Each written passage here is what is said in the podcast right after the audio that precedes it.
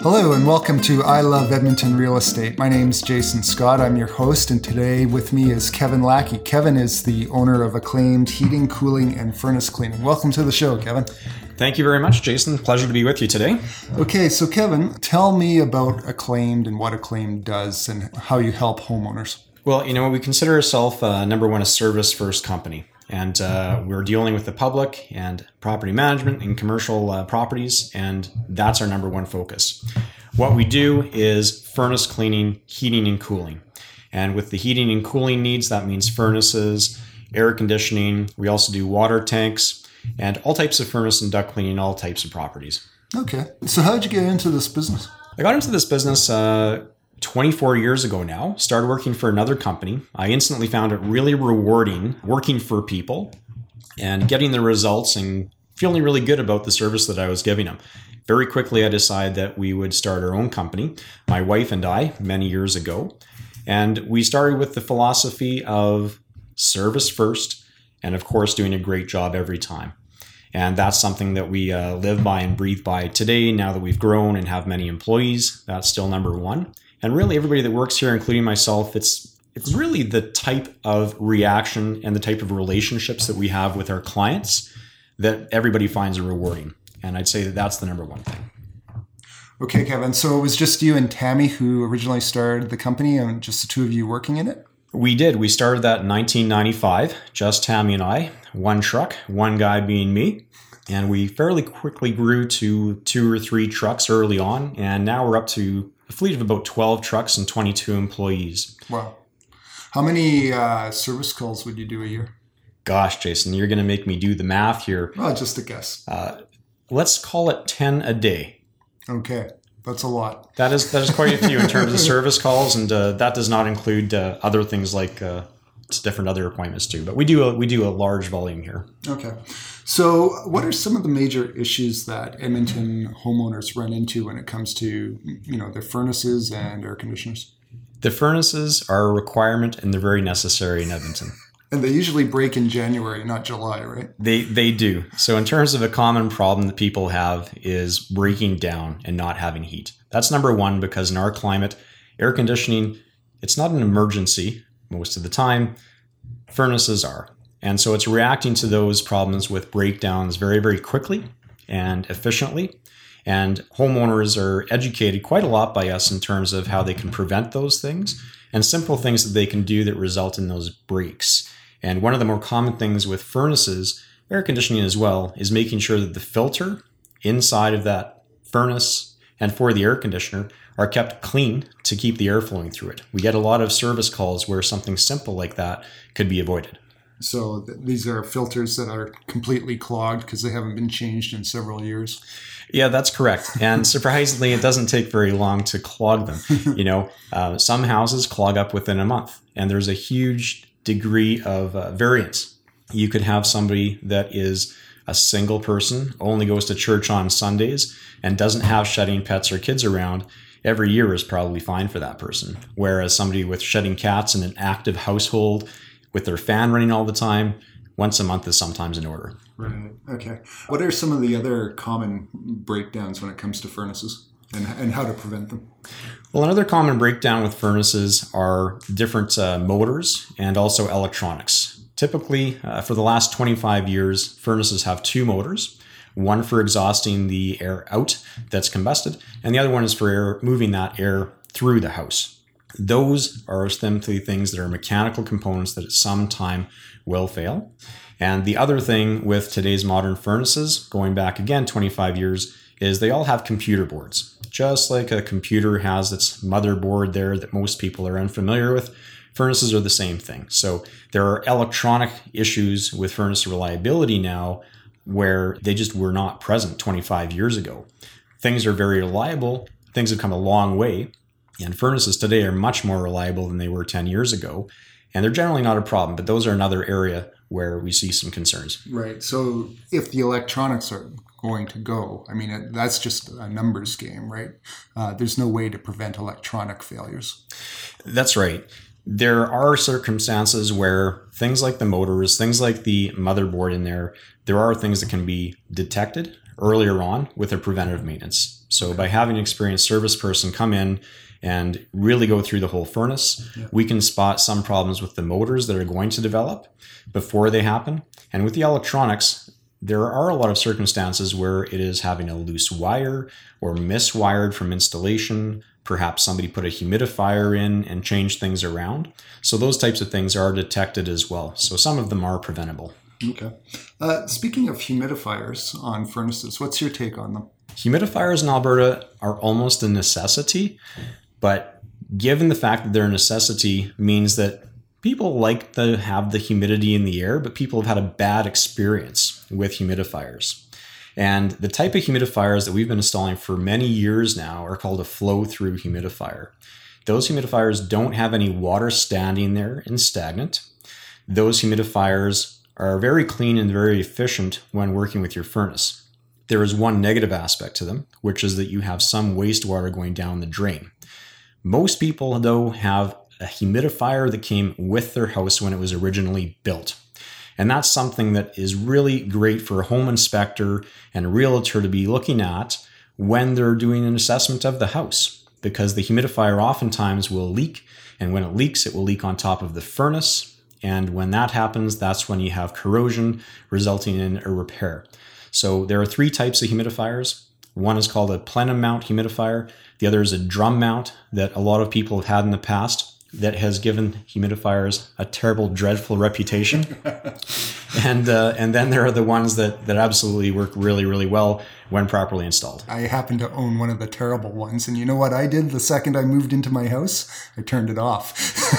Yeah, it's a common practice for us to turn them off and also to take them off of the duct system because there's lack of efficiency that happens. A lot of times those are turned off and you have a bunch of gunk in there that is still circulating through the house. So we take them off a lot of the time, Okay. even though we might not be putting a new one on. Right.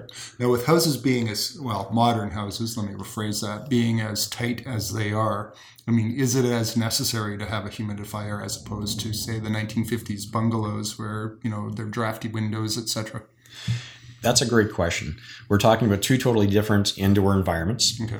A 1950s house that hasn't been updated, or even a 1970s house, those have very low efficiency windows and insulation. And the worse qualities and insulation values a window has and walls have, the less humidity can actually be pumped into that house and the house handle it. So a humidity of only 25% might freeze badly and get lots of condensation on the windows, which then drips down. In an older house, where a newer house, you should be able to get somewhere between 30% and 40%. And even though houses today are tighter, there's generally not nearly enough humidity in them. And one misunderstood thing, uh, because of really a bunch of different uh, different factors, is that you shouldn't be gaining more than the 30 to 40% humidity rating in a house. Any more than that in northern Alberta, regardless of the quality of your windows, it's going to start to freeze up on your windows. And anything over 50%, we're running into big problems with mold and bacteria and that type of thing. And that's something extremely common in hotter climates and even down east. That's very common because we do have such a dry climate here. Unless you have a humidifier that's malfunctioning, generally you don't see that because we do have such dry weather here. There are things called HRVs, which will circulate the air through the house and exchange the air. And those have been code now for a little while. So we're seeing that in all the new house builds that are done.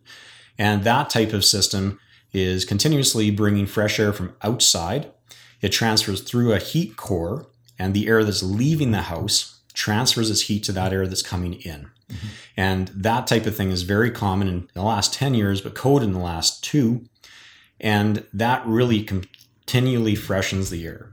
But that's also taking the humidity out of the house. So when you have air leaving the house with humidity in it, you need to replace that humidity, and that's what the humidifier does well. Right. Okay.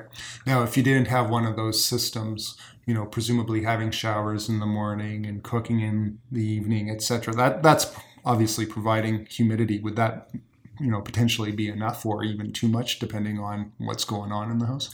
Yeah, that's a great point. Uh, generally, with humidity, what's critical is that it's removed from the house when it's created. So when people are showering, it's very important to have that fan on so that you're not creating high humidity in that one location. And if you notice when you're having a shower and whatnot, You don't see any condensation building up on windows in the bedrooms or anything like that, but it's extremely high in the bathroom. Mm-hmm. The most important thing is to get that exhausted. And depending on the house, if you have a thousand square foot house and six people living in it and six showers and lots of cooking, especially if you're doing lots of pasta and rice, you're absolutely right. Occasionally you'll have too much humidity, but that's exceedingly rare in our climate that you would actually have too much. And most certainly, depending on the environment again, you absolutely uh, will need a humidifier or you may not. Right. It's not uh, something that is always necessary. Right. Okay. So let's say someone's got a you know 10 to 15 year old house. The furnace is roughly that age. They suffer a breakdown of some sort. What are the deciding factors between doing a repair job on a furnace and replacing the furnace? That's a great question. Uh, I would put it to this to people uh, Do you own a Ferrari or do you own a Toyota? If it's a Ferrari, those parts are going to be exceedingly expensive. There's going to be almost none in Edmonton. The parts are not going to be available and so forth. So it depends on the brand, it depends on the type of issue that there is. And usually with a furnace that age, if it's just a normal run of the mill furnace, it's repairable at reasonable cost. Right. So replacing blower motors and stuff like that. right? Replacing those are really uh, really straightforward. On the other hand, if you have the highest tech, most expensive furnace of the day that was installed back when it was done, rarely do we recommend a fix because then the motors are very expensive. A lot of times they're not available, they have to be ordered because of supply and demand. Very few are manufactured at the very high end of the range, and the parts are not stocked or wholesale here in Edmonton, again, because of the high cost of those products. So it really varies between different brands.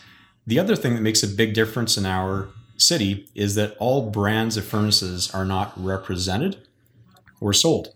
So if you have a furnace that's an obscure brand that is from a wholesaler that sells very few, again, parts will be a very difficult thing to access. And again, supply and demand means they'll be expensive. So we assess every furnace on its own merit. So what are some of the more common brands here in Edmonton? The common brands and the ones that have a really good market share, but not just a good market share, but have a really strong dealer network.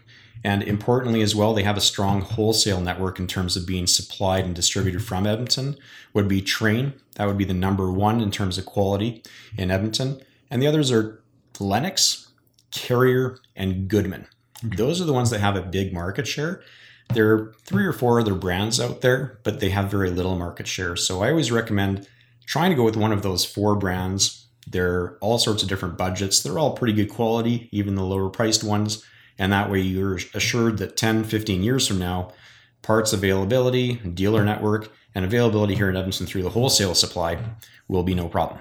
Okay. So, I mean, obviously in Edmonton, we've had a, a major construction boom, say, in the last 15 years.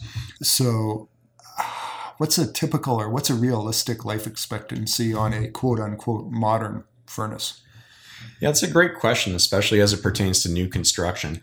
Most houses, unless they're custom builds, have low end budget furnaces in them. And as such, those furnaces don't last quite as long as a replacement furnace normally would that people invest in. So the average life expectancy, you expect between 12 and 15 years out of those. Okay. And another issue that we find in new construction is that the furnace that ends up in your house, before you moved in, that furnace may have been running 24 7 in January as they were building the house, running the basement. So we've seen furnaces that literally have run 15 year lifespan before anybody moves into the house. And that plays havoc because they're in a dusty atmosphere, all the drywall dust, they're in before even the concrete goes into the basement. So it's one of those things that can be really hard on a furnace, and that will dictate that on the new home side of things. Interesting. I had no idea. Yeah, it, it's interesting because we can tell right away, and consumers can tell right away as well, because on each top corner of the furnace, you see a hole. And that hole that's on each of those corners was used as an anchor point on the furnace, and then they had some straps hanging that furnace from the trusses and joists in the basement. So if they have those little holes, you can be assured that they were hung and used during construction to heat the property. And if they're not there, then it was not. Right. Okay, so that's a good segue into furnace duct cleaning. So, you know, you're let's say you're a first-time uh, owner of a, a, home that's just been built. You know, I would assume that it's probably a good idea to get the ducts cleaned, even if the builder says they've done them. You know, it's kind of like that cheap and expensive furnace that builders put in most of the time. They generally are having a duct cleaning that will get the system clean so everything looks clean. And absolutely, a lowest price dictates often a job that's not done as thoroughly as it should be. That's not always the case. And there are things as well, just like hanging that furnace, that you can spot to know if there was a decent job done or not. In all duct cleaning, there should be a couple of patches about 10 inches by 10 inches, which are covering access holes that people use for duct cleaning vacuum. Behind those patches, there's an 8 inch hole. That's key to see in the system. If those aren't there, it wasn't done properly. End of story. There's also a lot of 1 inch holes that typically have black plugs in them one inch, and you should have those numerous places in all of the different areas of the duct system. If those are there, again, at least the right preparations were made, and things should be done properly when those are spotted. And it's something that we do find a lot as well, where the cleaning is done before some of the stages of construction are done. So, drywall dust, if they're done before that, is not something that's going to be taking that out. So it really varies in terms of the quality, but those are the things you can look for in terms of determining that. And the other great thing to do is to just open your registers, take them off, the cold air returns on the wall, the grills on the floor. Take your phone, take a picture or video out there with your flashlight, and you'll be able to determine some real basics of whether it was cleaned well or not. Right. Okay. And why okay i mean somewhat of an obvious question but why would you want to clean your ducts cleaning your ducts comes down to air quality more than anything else clogged ducts where they have that much debris in them is actually fairly common on new construction i've found everything from mcdonald's bags filled with all the refuse 2 by 4s drywall we've done houses where literally there is garbage inside of the ducts so that it is level with the floor. so no air is getting through. Zero air is getting through, and it's honestly level with the floor. Unfortunately, depending on the builder, construction trades, they will have their things swept up at the end of the day, not paying attention to that. And I think most of our guys here have actually found and own tools from some other contractor that leaves it in the duct. So we, we find everything from construction. So you do get air blockages during new construction. For the rest of the time, it's really a big air quality issue where any dust in that system and debris, all of that is getting picked up and airborne through the house, and that'll affect allergies, asthma, uh, the amount of dust that you're having on your objects in the home also. Okay. How often should ducts be cleaned? Ducts should be cleaned every one to five years in a residential setting. I was mentioning before about the person that only leaves their house on Sundays, has no pets, very little use in their house, that person shouldn't be getting it cleaned every year. That would be something that would not be advisable. Every five years would be fine. Where again, for that environment where you have a very active house, shedding cats and dogs, you have people with a house with allergies, absolutely every year will make a big difference to that household. Okay. And typically, what is the cost for duct cleaning? The duct cleaning cost is something that is very important that you have estimated by somebody that you're calling for that service. In Edmonton, our marketplace dictates that we start off with a package that normally includes one furnace cleaning. It also includes up to 10 air vents being cleaned. Our company has a bunch of other services in our package, but the key is to know that you have extra ducts in your house that need to be accounted for. And each of those extra ducts add up. And depending on the company and such, you're going to be looking somewhere between $10 and $20 per extra ventilation, uh, extra vent. So the price can creep up there. So it's very important when you're getting a price, make sure that you're dealing with a company that doesn't have any hidden surprises in their prices and let them know how many ducts they have in their house. Uh, we guess, and we're quite accurate based on the square footage, and our quoting is fairly accurate, but counting up all the ducts in your house and relaying that to a company will ensure that you're getting an exact quote on that. Now, a thousand square foot house getting fully cleaned by a good quality company will cost anywhere between $200 and $300 typically. And then the price rises as you have a bigger house because you have more ducts. If you have an extra furnace, that will add on cost. And also, if you have an air conditioner, that adds extra cost as well for things that we need to do with that. Right. Do you typically do dryer vents when you're in at the same time? Great question. Dryer vents are very important. Uh, there's too many dryer vent fires in Edmonton. They seem to be on the rise, which is really terrible. Dryer vents, again, depends on the usage. When our company goes in, we always inspect the dryer and dryer vent. And that way we can determine if it's necessary or not. A lot of folks have that done every year as routine maintenance. And a lot of people do have that done when their furnace and ducts are cleaned. And it's a big deal to get done. One of the big signs there is if it used to take 45 minutes to dry a load of laundry and now it's taking one hour, that's a really good indication that that dryer vent is getting clogged up and restricted. And it's very inefficient for your dryer. But more importantly, on the safety side, if you've got dryer lint built up in there, that's going to have a, a, severe impact in terms of the chances of having a dryer vent fire. Or in my case, I had a bird's nest in mine. bird's nests. That's a conundrum. Our, our company does over 10,000 dryer vent cleanings every year on property management residences, high rise condos, low rise condos. And it's a conundrum I've been facing for 24 years in this business we have that solution that some people want to use, which is putting a screen on the outside of their dryer vent. And that is a disaster unless you're inspecting it frequently. Because that screen, if it's small enough to prevent birds from getting in, acts as a secondary filter for all that dryer lint coming out. And one of the expectations people have typically is that their little screen in their dryer is collecting all of that lint. And unfortunately, that's not the case. It's collecting most of that lint but a very big proportion goes through and gets things coated up, and that will get caught on that screen. And that then is just as bad as a bird's nest inside of there.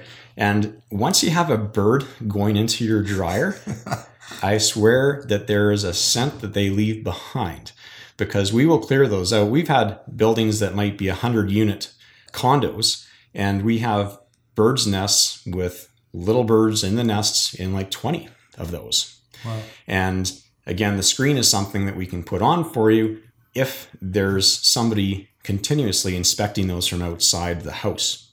So it is one of those catch 22s. What about the, the flapping system where, you know, when the, there's air flowing through, it opens and then closes when the dryer's not running? Yeah, it's amazing watching birds go in. Birds can get into that house no problem. You think that you've got a, a padlock on that dryer vent uh, flap, and it is remarkable what those guys can get into. They just kind of use their beak and they get into virtually any type of dryer vent hood system that there is if they want to. Really? Yeah. Huh. I guess they like condo living too. they like condo living too. Very comfortable, yes. So it's starting to warm up in Edmonton. It's air conditioner season time. What are uh, some of the issues that people typically run into with air conditioning? One of the issues they face is starting the unit up and making sure it's running correctly from the start. It's something that you should go that through that procedure instead of just turning it on to cool the house. Turn it on and really observe and listen to what it's doing. Feel the air in terms of its chilling capacity and how cold that air is getting. Uh, these are really simple, straightforward things that you can do. And it's quite easy to tell actually if it's not cold coming out it's also quite easy to hear a rattling sound or a humming sound or something like that from the unit. And it might be working, but those sounds are a clue that you should have somebody come in and service it sooner than later. So whatever is happening can be stopped. Generally, it's going to be cheaper to fix at that time. Another problem people face is thinking that they have to have their system charged up every year. A lot of folks call us every year and they say, oh, I think I need to get my system charged up. And a charge up is only necessary if there is a refrigerant leak in the system. When it's installed and serviced properly, there should not be any leaks and it should not result in having to charge it all the time. But we do have a good number of clients that call in, they've been dealing with other folks over the years, or they've been dealing with us where they don't want to address the root of the problem where they have somebody in every year, they charge it up, they get two or three months of the unit working before enough leaks out, and that's just a routine that they go through.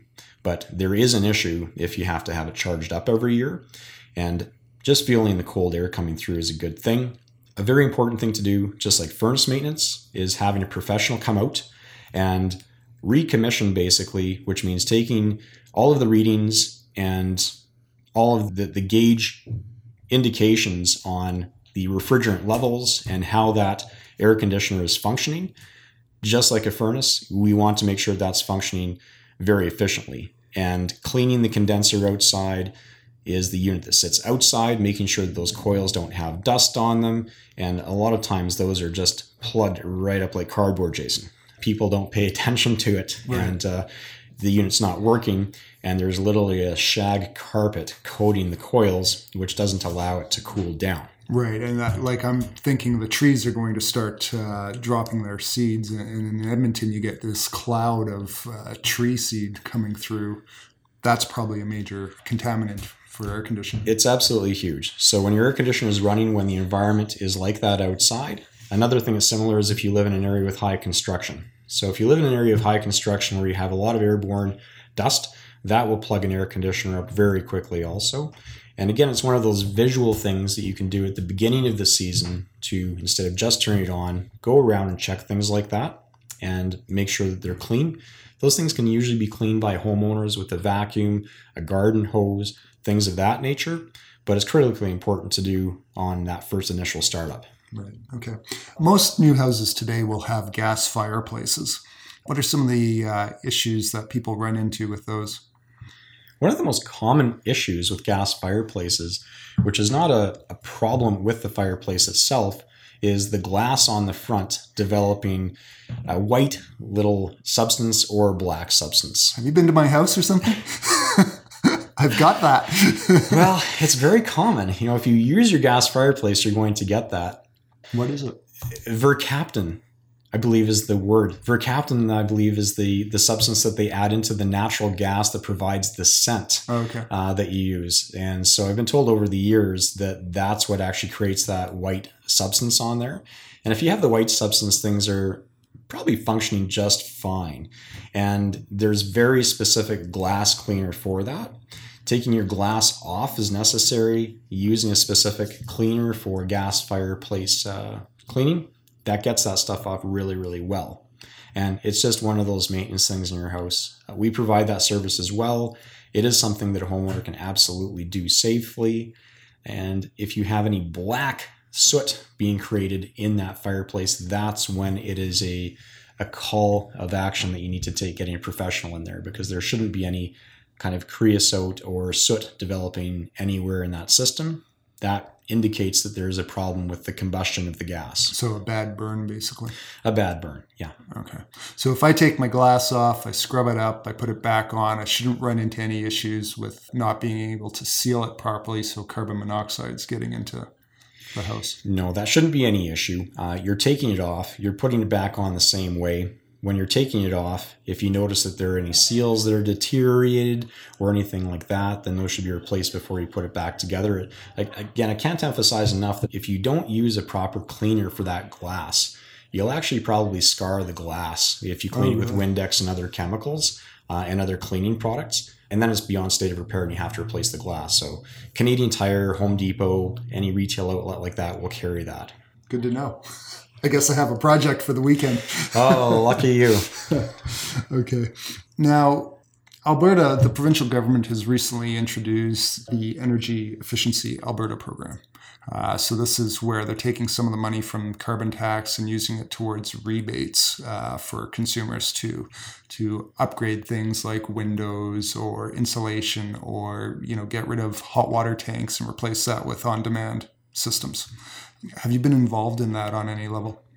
We've been actually involved right from the very beginning, even prior to it being rolled out. We were picking up on the lack of good communication from the government as to what was going to be included in that. And there's a lot of folks that still think that high efficiency furnaces, for example, are part of that program, or they will be, and they're not. Why not? Well, that's a great question. And uh, it seems to me that's um, the that's the lowest hanging fruit, I would think. Well, it's the lowest hanging fruit, and we we haven't had answers from the province that have been insightful on that, other than them telling us that those will not be included this first round, nor do they have any short term plans to include them. And that is a shame because it would make a big difference. But nonetheless, they provided three different substantial rebates to homeowners. One is for windows, one is for insulation, and the other is for tankless water heaters. And we come into play with the tankless water heaters. Firstly, when you're considering any of those, you must deal with a contractor that is registered with that program with the Alberta government. In order to get the rebate. In order to get a rebate and comply with that. If you're dealing with a contractor who is not registered under that program, you will not get a rebate back. And that's uh, easy to find out by going to energyalberta.com and looking through that list. There are a selected group of contractors that have been interviewed and meet all of the requirements. And that ensures that everybody that's on that list will have a proper license and proper coverage and proper business practices. With the tankless water heaters that we are doing, we've installed several of those units under that program. They certainly save a lot on gas and they provide unlimited hot water, which is great. If you have lots of teenagers, of course, you're going to use three times as much hot water if it never runs out. So careful what you wish for. Do you speak from personal experience here? Yes, I, I do speak from personal experience on that. And uh, it's it's not for everybody. A lot of folks that are calling us, they do have misinformation on the cost of those. The, the cost of installing a tankless water heater in a home will range between $3,900 and $4,900, and in some cases more. There is a lot that has to be done for adding infrastructure to your home. In most cases, we have to do substantial gas work to make sure there's enough gas pressure going to that unit, and there's a lot involved. And so a lot of folks call in, we explain that to them, and once they realize that even after the rebate, which will be just under $1,000 in most instances, they're still paying out of pocket $2,900 to $3,900. And there's big advantages to using those units, but the reality is that that is the initial cost up front. Right. But of course, the benefits are much higher efficiency, and you'll never run out of hot water. The other benefit now is that water tanks don't last as long as they used to. And a good quality tankless heater will have a 15 year warranty on its heat exchanger. And as such, uh, you're guaranteed a 15 years of good performance life out of a water heater that's tankless like that. Whereas our uh, tanks lasting these days? Tanks, unfortunately, are lasting only between 8 and 12 years. And it really has been a shift from 20 years ago when the Edmonton water was softened and they stopped softening it now quite a number of years ago. So we keep seeing decreases in the amount of time that water tanks will last in, into that time frame. Okay, so it's not that the manufacturing has gone downhill necessarily. It's it's the water quality that's gone. It is. I don't believe it's the uh, manufacturing quality at all. And typically, you have a six-year warranty on the tank with most regular tank models. Okay. So, with the water not being softened, what's the end result to your tank these days? What impact does that have? Yeah, that's a great question. I would liken it to sandpaper. So when you've got all these little mineral particles and such getting through that water tank, it's continually chipping away at that surface, almost like sandblasting the interior coat of the water tank and also your pipes. So that's the big deal. There's also a lot of sediment that's created that gets kind of around there and stuck on the bottom of the tank and throughout the, the little chimney core. And so the results are less water tank life because you you do kind of deteriorate and erode that surface, which then develops in a leak.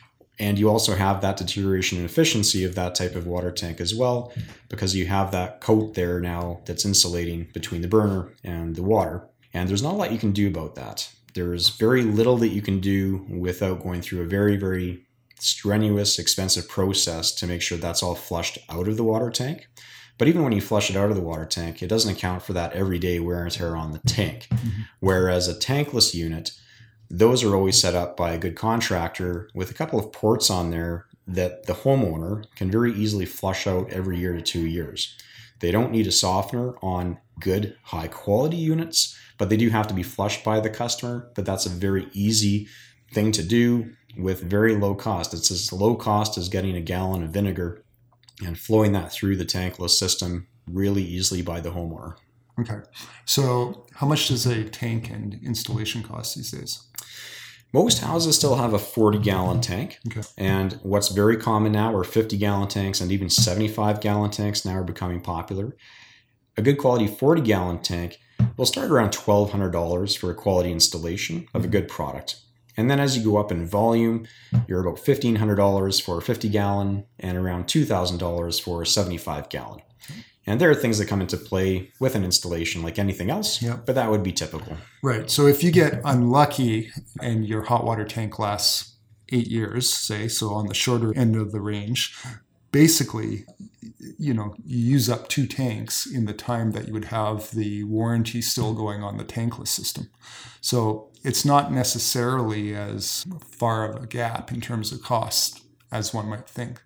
Yeah, that's exactly right. You're quite accurate in that, that you're likely going to go through a tank before, you know, 15 years, which is what the warranty is on some of our tankless. And of course, you've got the energy efficiency savings in that. And a lot of people that we're talking to, it's nice to save money on things. It's nice to have water that is never going to run out.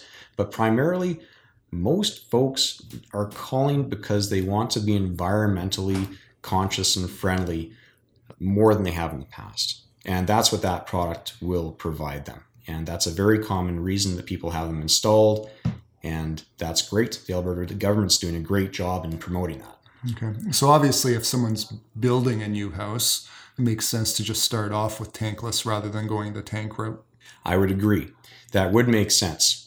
However, when building a house that is not a custom build where you're involved with the decision making process, we're still seeing the 40 gallon water tanks installed Mhm. because it's a much lower cost point for the builder and developer. Mhm. If you're working with the builder, you can absolutely talk to them about that. The same thing can be done with the type and quality of a furnace in a house, but we do see predominantly the 40 gallon tank as being the go to still by manufacturers and the home builders. Have you sat down and done the math in terms of energy savings and how long it takes to recoup the cost from a, you know, if you calculate your mm-hmm. gas bill, et cetera? Yeah, that's a great question. That's a real wild card because the amount of water used through those tankless is absolutely off the charts in terms of the differences. Uh, again, you have a family of eight, you have a family of one. Uh, when you look at the water usage for showering, bathing, cooking, cleaning, you name it, it's very different. One of the things that we're getting from customers a lot is that they're hoping to have these installed to combat the carbon tax with the prices increasing on the natural gas cost, that's a bigger issue, and that's what people are pointing out. Mhm. So, in terms of the energy savings, what you can expect from a water tank is between 60 and 65% efficiency, whereas the tankless systems are 98% efficiency. So, you're gaining around about 40% savings on the natural gas that you would consume going from one to the other. As long as you don't double how much water you're using. So long as you don't double down or triple down. Yeah. okay, fair enough. So, Kevin, obviously acclaimed uh, services the Edmonton area. Now, let's say you had a relative across the country and they need help either installing a furnace or hot water tank or another appliance, or they just simply need uh, some service work and duct cleaning, etc. What would you tell them to look for uh, in terms of trying to find a company to work with? There are a number of things, and in priority, at the very top, with a long distance between number one and number two, are online reviews. Okay. And online reviews can be tricky unless you know how to interpret them. But there are a lot of companies out there in any given marketplace that have many, many consumer reviews online. And those are available as soon as you click that company. It will show up on Google, Yelp, Homestars, and many other avenues to rate contractors. Going with a contractor that has hundreds of favorable reviews over a long period of time and does not have a gap between today's requirement from that customer and the last review, that's a great person to consider. In addition to that, having a better business bureau contract as a company, that gives a customer a lot of assurance as well. And of course, you want the customer to be, you want the company to be licensed and bonded and have WCB coverage. Those are good questions to ask as well. But really, Jason, the number one thing that's made it really easy now more than ever is looking online, scrutinizing those reviews, and not just looking for companies that have a flawless record. In fact, I would suggest if a company has a flawless record over a long period of time, there's something not quite right there. The big differential is making sure that you're reading those reviews carefully, even the bad ones, and seeing how that company reacted. The difference between a good company and a bad company is how they react to any situations that develop in the in the service that you're getting. Yeah, I mean no one's perfect. It's how do you address the problems when they happen, right? Absolutely, absolutely. And the only time you wouldn't find that type of review system, unfortunately, would be in the smaller markets. So if you live in a, a rural community, for example, you don't have as big a selection. And those are the times where asking neighbors, asking family members, making sure they have all the right credentials, and asking the right questions before you decide to go with them is important. You should never be going with a company that just doesn't seem right. A company that's soliciting you out of the blue that you have never dealt with before, that you've never heard from before, is something to run from. And unfortunately, there are companies that are taking advantage of people. In fact, weird story and the worst one I've heard from somebody being taken advantage of. I took a call literally yesterday from a 94 year old guy, and he was pressured by a company out of Ontario to buy a furnace. They told him that the furnace wasn't safe, and they convinced him that he must install a new furnace. So that was a bad situation, and the Alberta government has taken steps to avoid that, but it's still happening in addition to paying the equivalent of about $15,000 for a new furnace that he likely didn't even need in the first place. When they came to install that furnace, they told him that they that he had to have an air conditioner also installed at the same time. And he called me yesterday and said to me, "Would you like a free air conditioner?" And I said, "Well, sure, that would be great." And he said, "It's brand new, it's never been used." And I said, "What do you mean by that?" And he said, the whole story that I just told you. And that type of thing, unfortunately, is happening. And that happened to a person with a door to door salesperson, didn't know the company. There's a lot of pressure on him.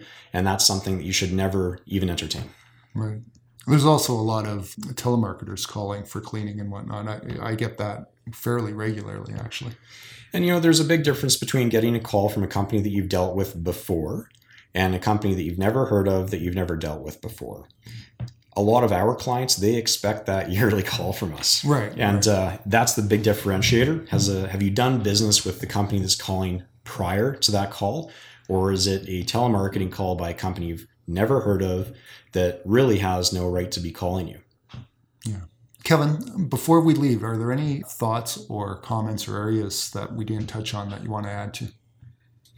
Well i think jason at the end of the day our business going into homes as part of our business it's very important to recognize that you want to deal with a company that is service first and has that reliability and reputation at large. And we do see it, unfortunately, too often. And I'm just bringing up again because that's the most common part of our business that results in people getting angry and not getting served well is not having that diligence.